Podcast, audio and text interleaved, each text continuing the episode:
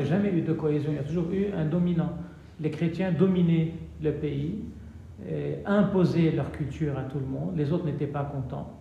Euh, c'était la Suisse de l'Orient, c'était extrêmement riche, euh, mais il y avait des gens qui ont préféré brûler le Liban parce qu'ils n'exprimaient pas leur identité. Et, donc euh, il y a une culture qui, qui n'est plus la nôtre.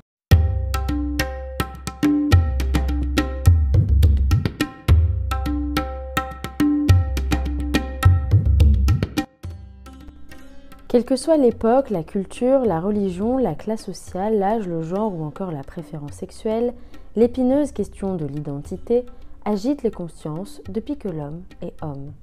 Et bien plus encore, à une période où l'hypermondialisation nous entraîne dans un entrechoquement permanent de culture et une mixité grandissante. Le Liban en est l'illustration parfaite. Les Libanais charrient constamment sur leurs épaules une tripotée de qualificatifs pour définir leur identité. Il semble difficile de créer un consensus autour d'une appartenance commune et de faire société dans cette nation mosaïque. Mais au juste, c'est quoi être libanais? Une chose est certaine, chaque Libanais a son Liban. Yahane, saison 2, aux confins des identités, une nouvelle série de podcasts réalisée par Sarah Yunan et produite par l'Agenda culturel. Épisode 2 Dis-moi comment tu parles, je te dirai qui tu es. Amine Julie Skandar, architecte de profession et défenseur de la langue syriaque, se bat depuis plus d'une décennie pour réhabiliter l'histoire et la culture millénaire du peuple libanais, selon lui menacé de disparition. 1908, un ardent propagandiste jeune turc vint visiter la Syrie. Il ne peut qu'exhaler ses déceptions et son dépit dans de longues lettres publiées par le Tanin, un organe du parti ottoman. Et il dit Quelle étrange ville ottomane, Beyrouth. Les plus beaux édifices, les plus importantes institutions, les parcs les plus somptueux, les universités, les écoles, les hôpitaux, tout ce qui intéresse la vie sociale, tout ce qui attire le regard est étranger à l'Orient. L'esprit étranger s'est approprié ce pays qui paraît avoir oublié les liens qui le rattachent à nous. Le mot Liban a fait Beyrouth, et Beyrouth a fait le mot Liban. C'est-à-dire que, et d'ailleurs, le, projet de créer le Liban à l'origine était un projet juste de, rattacher Beyrouth au Liban, et c'est tout. Il ne s'agissait pas de rajouter ni le Hakka sunnite, ni euh, les, les, partis musulmans de la Beka, ni le Suchi. Il s'agissait simplement de rajouter Beyrouth au Liban. Beyrouth était, cette cité occidentale qui a été extrêmement christianisée à cause du génocide des massacres de 1860. 1860, il y a eu ces, massacres organisés par les Ottomans dans le Chouf. Beaucoup de chrétiens ont fui vers Beyrouth. Et surtout, surtout, il y a, eu le, massacre de Damas. Et là, les chrétiens de Damas aussi sont venus vers Beyrouth. Et donc, il y a eu une explosion démographique chrétienne à Beyrouth, en même temps qui coïncidait avec l'ouverture de toutes les universités. Donc, ça devenait une cité mondiale, puisqu'il y a des, universités, euh, des facultés de médecine, enfin, c'est quelque chose de fabuleux, grandes bibliothèques, avec en plus le fameux Abdelhamid II, sultan ottoman, qui ouvre les postes et télégraphes, le tramway, le train. Donc c'était une cité extraordinaire et extrêmement christianisée par la population chrétienne et occidentalisée par le euh, sultan ottoman. Et donc Beyrouth était devenu le port, donc la porte euh, euh, du mont Liban sur l'Occident. Et inversement, alors il y avait toute la soie des montagnes du Liban qui descendait au port de Beyrouth et qui partait vers euh, Marseille, Lyon, etc. Et qui revenait de Marseille et Lyon avec euh, les livres, les nouvelles technologies. Euh. Donc il y a cette, histoire, cette complémentarité entre Beyrouth et le mont Liban. Voilà pourquoi il y a cette identité extrêmement unique.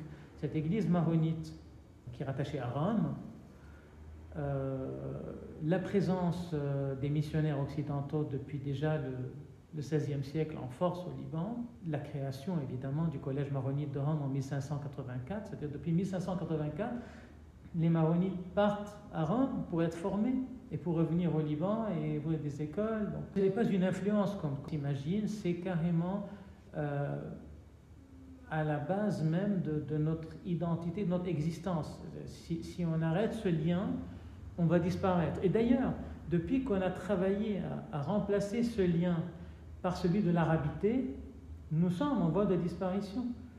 Euh, alors aujourd'hui, évidemment, il y a des, cris qui s'élèvent pour renforcer l'arabité face à l'Iran. Et ces gens-là n'ont pas compris que, l'Iran n'est que l'arabité euh, poussée à l'extrême, au fait. Euh, ils disent nous devons affronter les Perses, Al-Force. Mais non, c'est pas vrai, ce n'est pas la Perse qui nous attaque, c'est l'Iran. La Perse, euh, la Perse, elle a la même culture que nous, la Perse. Je me souviens de la visite du Shah du Shah d'Iran qui était venu à l'époque de Camille Chamoun dans les Cèdres et qui ont parlé des liens entre le Liban et la Perse, de, cette culture extraordinaire et plusieurs fois millénaire, des valeurs qu'on partage. Donc notre problème n'est pas avec la Perse comme le prétendent certains arabistes aujourd'hui. Notre problème est avec l'Iran qui est euh, complètement épris d'un islamisme euh, arabiste finalement puisque leur projet c'est la libération de la Palestine, en passant par le Liban évidemment comme d'habitude. Euh, donc on s'est désisté de quelque chose que certains imaginent être une influence étrangère, qui en réalité est une constituante essentielle non seulement de notre identité, mais de notre existence même. On n'aurait pas existé s'il n'y avait pas cette, ce lien réel avec l'Occident. Et malheureusement, ils ont travaillé à l'effacer à tous les points de vue. Moi, je me suis amusé à faire quelques photos de Beyrouth avant que Solidaire de la fille Hariri ne, ne, passe dessus. On se croit à Rome. Quand on prend des photos de la cathédrale Saint-Georges avec les colonnes, euh, Saint-Georges des Maronites, avec les colonnes euh, byzantines juste à côté, on ne sait pas, on se dit c'est quoi, c'est le Foro Romano? Quand j'étais étudiant en architecture, je me souviens très bien, on nous avait donné un cours sur la ville arabe. Comment définir la ville arabe? Eh bien, elle contient une grande mosquée et la place principale, c'est celle de la grande mosquée. Et le professeur français à l'époque donnait comme exemple, il disait par exemple, au Liban, la grande place, place des canons, des canons n'a pas de grande mosquée. Bien au contraire, on on voit la cathédrale. Et donc ce n'est pas une ville arabe. Là aussi, lorsque Solidaire a érigé cette mosquée, c'est en connaissance de cause. Ils sont en train de changer le Liban démographiquement, culturellement, du point de vue urbain, du point de vue héritage architectural. Tout un travail est en train d'être fait face à une population chrétienne, avec des institutions chrétiennes millénaires et complètement inconscientes.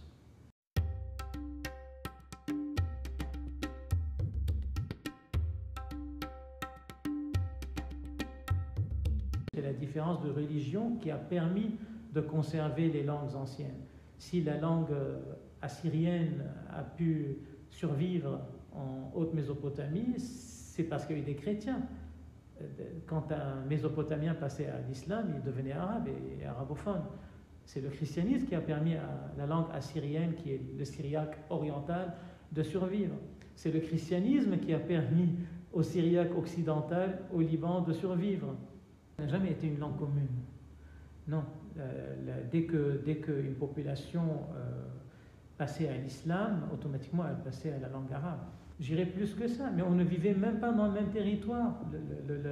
la région Mont Liban chrétien ou Mutasarrifi, druso-chrétien, on ne va pas dire chrétien, druso-chrétien, euh, ça a toujours été un pays complètement séparé des autres régions qu'on appelle libanaises aujourd'hui.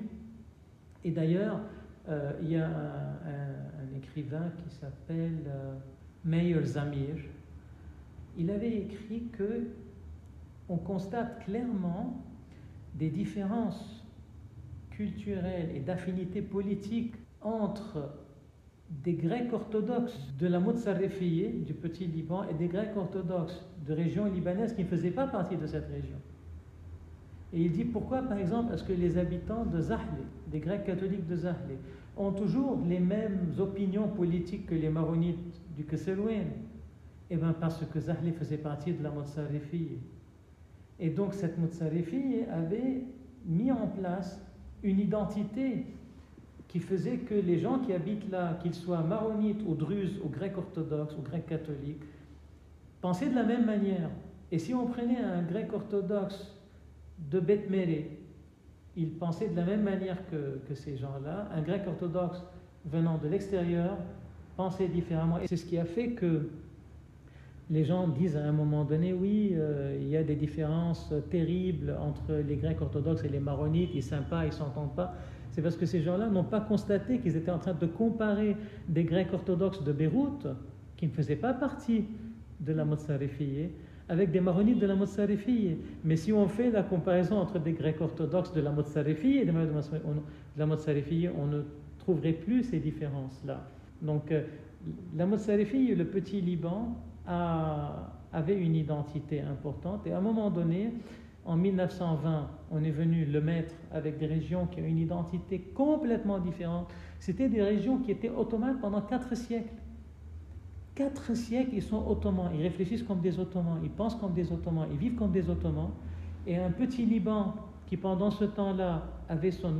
D'abord, c'était une principauté tournée vers la Toscane, et ensuite ça devient une, euh, une. Et on va leur dire maintenant, vous n'êtes plus qu'un seul peuple. Aujourd'hui, on est en train de payer les pots cassés de ça. On paye les pots cassés.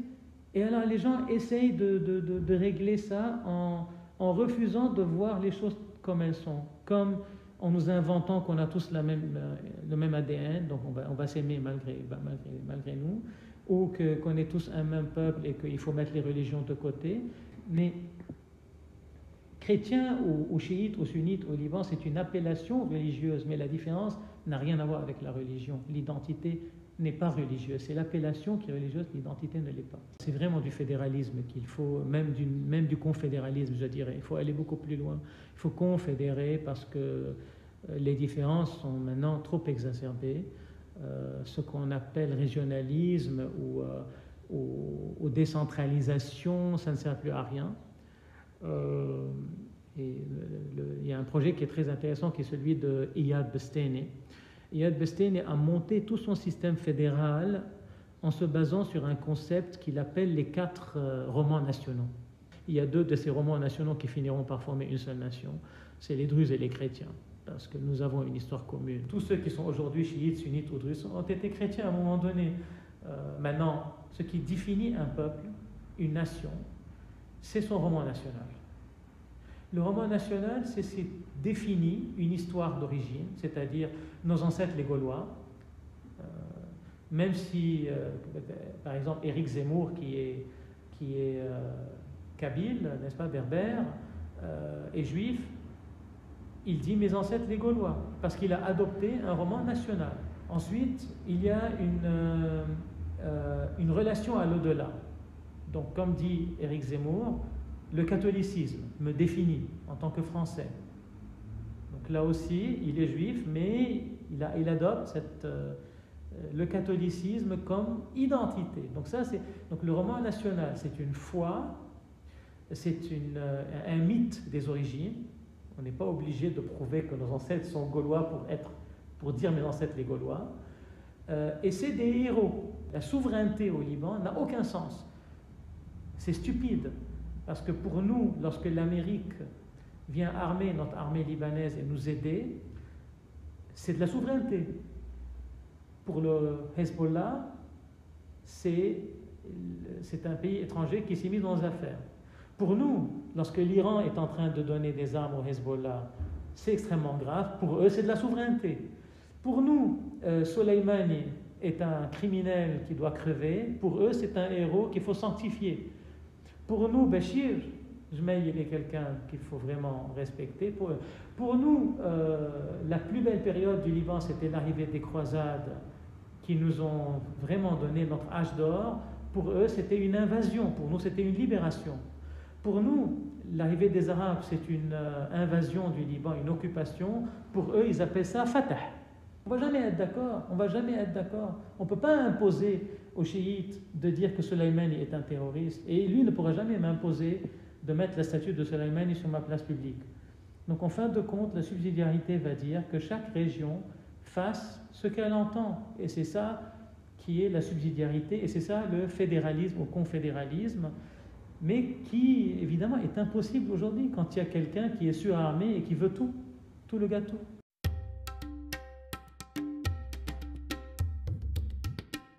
Je, reconnais qu'il n'y a pas une seule dimension, parce qu'on est en train de parler du Grand Liban, évidemment. Si je parlais du Petit Liban, il y a une dimension, mais là, c'est du Grand Liban.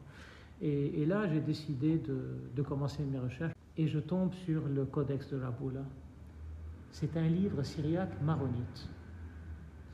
Syriaque maronite, qui montre les trois arcades, avec exactement les mêmes proportions des colonnes libanaises, même proportions des chapiteaux, tout est pareil il date de l'an 586, 6e siècle. Ce qui s'est passé, c'est que d'abord je cherchais, je cherchais, ne, savant pas, ne sachant pas où chercher, je ne savais rien. Et en lisant un livre un jour, écrit par Walid Fares, et il dit le Liban avait une langue qui s'appelait le syriaque, et les chrétiens du Liban parlaient le syriaque. J'ai dit, c'est quoi ça, syriaque? Mais qu'est-ce que c'est? Je commence à fouiller. Ah, c'est la langue qu'on utilise à l'église. Ah, je commence à fouiller encore. Donc petit à petit, je commençais à me former des idées et après, je commençais à fouiller en architecture. Voilà, donc c'est, d'abord c'était le livre de Walid Fares et pour arriver petit à petit à trouver le, ça. Et ensuite, j'ai trouvé des explications d'un historien patriarche maronite, Estéphanos Douaihi, qui parle des trois arcades, qui dit ce qu'elles signifient pour nous les maronites, sans elles ont. Ensuite, je tombe sur l'hymne syriaque de Sainte Sophie d'Édesse qui explique la même chose. Donc, le patriarche maronite l'a dit au XVIIe siècle. Mais euh, au 7e siècle, l'hymne syriaque avait dit la même chose, donc ça veut dire que c'est vraiment constant. Ensuite, je tombe sur un Allemand qui, qui, travaille de nouveau et qui répète les mêmes choses, le même sens des trois arcades, et qui va même jusqu'à rajouter le sens de la décoration qui est dessus, qui est toujours la fleur de lys. Et il explique c'est quoi la fleur de lys alors il dit que c'est le lilium. Alors il dit là aussi, il dit pour tous les gens, euh, ce tapis sur lequel il y a trois arcades, c'est ottoman, c'est un tapis de prière musulman, c'est clair, mais on va passer maintenant aux explications sérieuses. Et il trouve enfin une inscription arménienne. Il dit Je trouve une inscription en lettres arméniennes dédicacée à Sainte Héripsimé. Donc c'est la preuve de l'origine chrétienne du tapis. Ce n'est pas un tapis de prière musulman. Ces trois arcades ne symbolisent pas la mosquée. Et donc il revient aux explications des, autres sur le fait que c'est l'entrée vers l'Église, que c'est l'arc de triomphe de la Sainte Trinité, le Père, le Fils, le Saint-Esprit, etc., etc et, il trouve la fleur de lys et il dit tout le monde a décidé que c'est une tulipe parce que c'était le symbole des Ottomans. Il s'agit très clairement de lys, de l'espèce Lilium candidum, le lys blanc, une plante cultivée déjà dans l'Antiquité et d'origine libanaise, symbole de la grâce divine. Elle représente ici la grâce de Dieu au jugement dernier et commence à aller très très très loin dans l'explication, le sens des choses dans les trois arcades. Et là, on est remonté très très loin, on est remonté au VIe siècle dans la tradition syriaque. Mais ça réapparaît justement. Pourquoi à l'époque de Fakhreddin Pas parce qu'il a copié un truc en Italie, mais parce qu'à l'époque de Fakhreddin, en l'an 1584, l'église maronite a créé son université à Rome, le collège maronite de Rome, que les Libanais comme le grand Assemani se rendaient là-bas pour étudier, et ils ont pris le codex Rabulensis et ils l'ont étudié et ils ont redessiné ces dessins. Et c'est comme ça que c'est revenu à la lumière du jour et c'est comme ça que la chose est revenue petit à petit dans notre architecture. Donc, nous autres Libanais, on a une histoire fabuleuse qui est d'une beauté et d'une richesse comme celle de la France romane et gothique, comme celle de l'Italie. Mais nous, on fait tout, tout, tout pour cacher ça, pour écraser ça, pour dire c'est pas vrai. Donc on va essayer de faire semblant qu'on n'a jamais eu de langue, qu'on n'a jamais eu de culture, qu'on n'a jamais rien eu, qu'on est tous venus en même temps au Liban au 7e siècle, comme l'a dit monsieur le très gentil Kamal Salibi. Et voilà, et tout le monde s'aime, tout le monde il est beau, tout le monde il est content. Et, ça, ça, ça, a donné l'effondrement total du Liban qui va, qui va peut-être disparaître. Parce qu'on ne construit pas un pays sur rien, sur le néant, comme on a fait.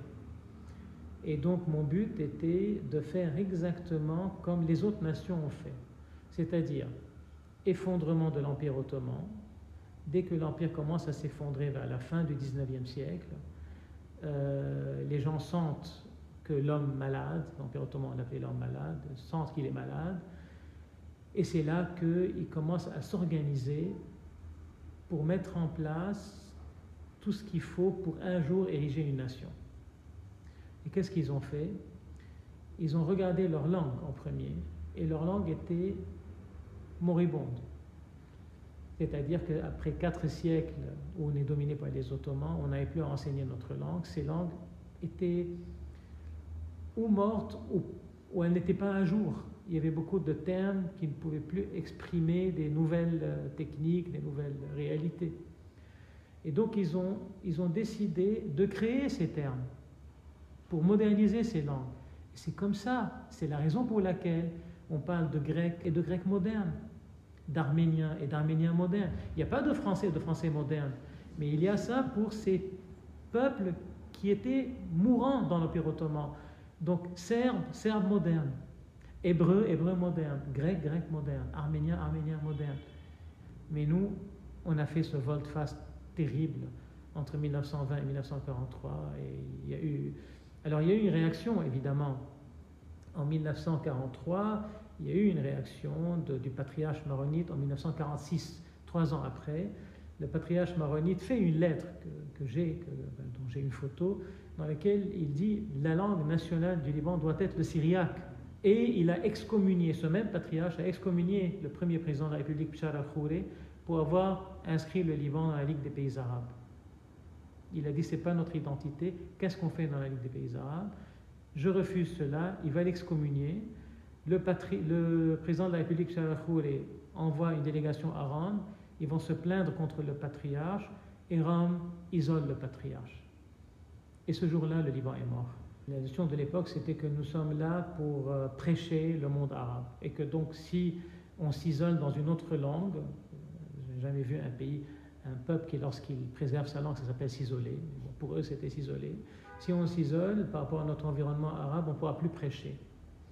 Et donc ensuite, cette euh, notion a disparu et aujourd'hui, il y a une nouvelle notion que le Vatican a inventée qui s'appelle le message, le Liban message.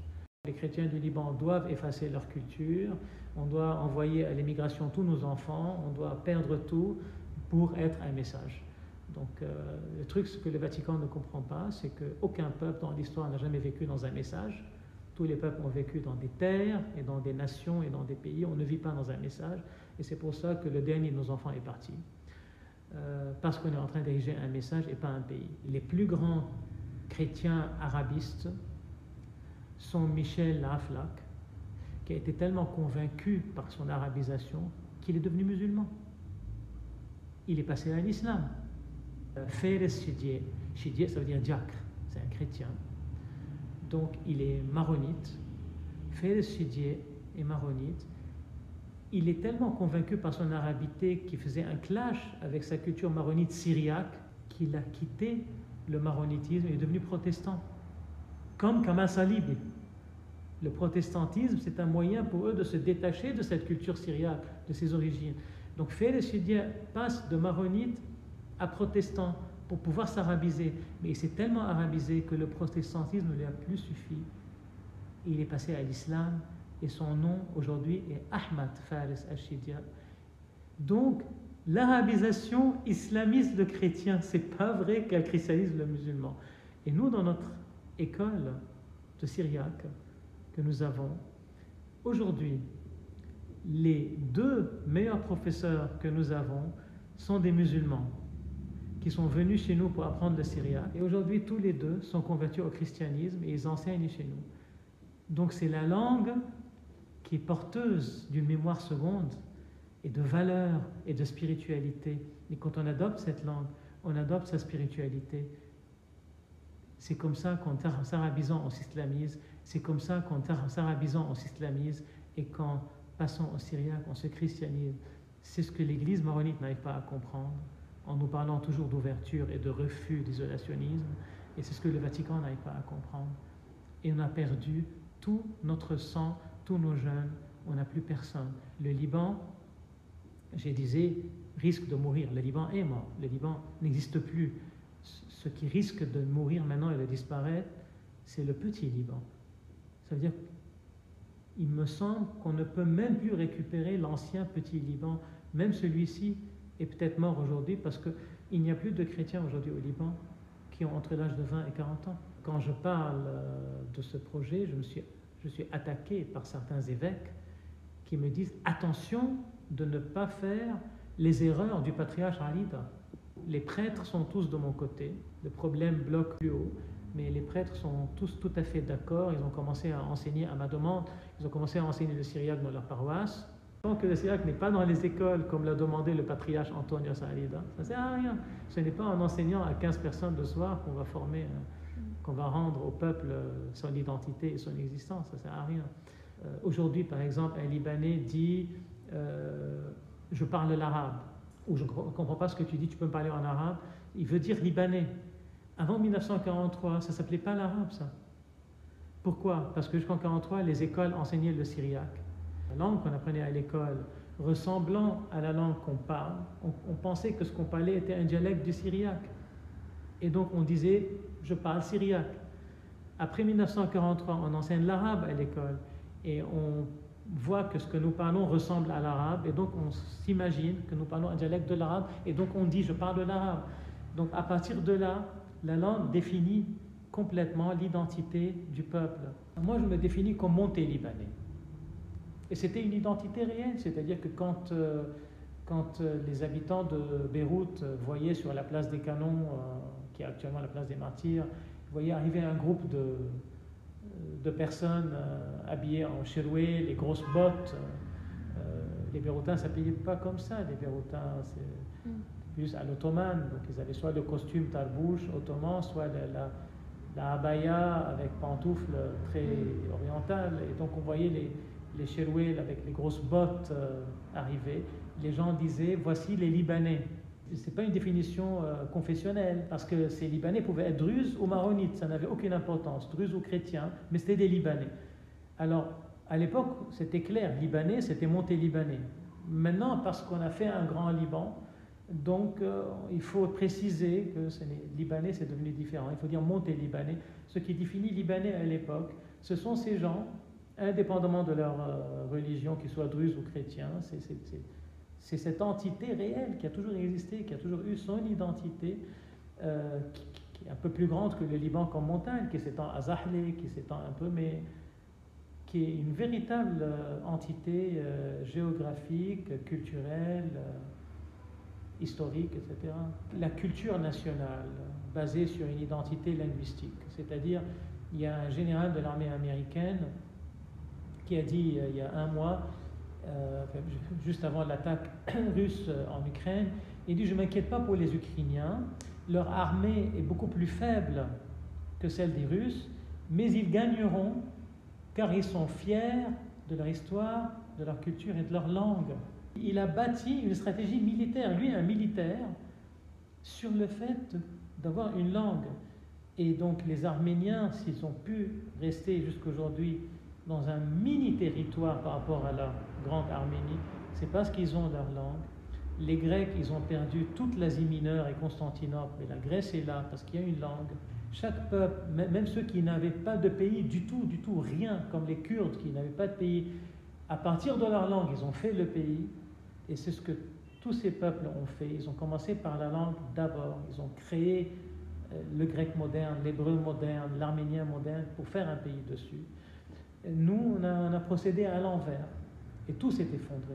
On avait le pays le plus moderne de la région, le meilleur aéroport de tout le Moyen-Orient. On n'en a plus. Le meilleur port de toute la Méditerranée orientale. On n'en a plus. Les meilleures universités, elles n'existent plus par rapport aux nouvelles universités maintenant du Golfe les musées, on n'en a presque plus. On n'a plus rien. Un peuple qui abandonne sa langue peut ensuite raser tout son patrimoine architectural, urbain, euh, naturel, tout. Euh, on, a, de plus de valeur pour rien.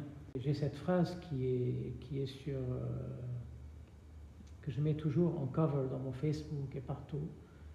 C'est Rémi de Gourmont. Il dit Lorsqu'un peuple n'ose plus défendre sa langue, il est mûr pour l'esclavage.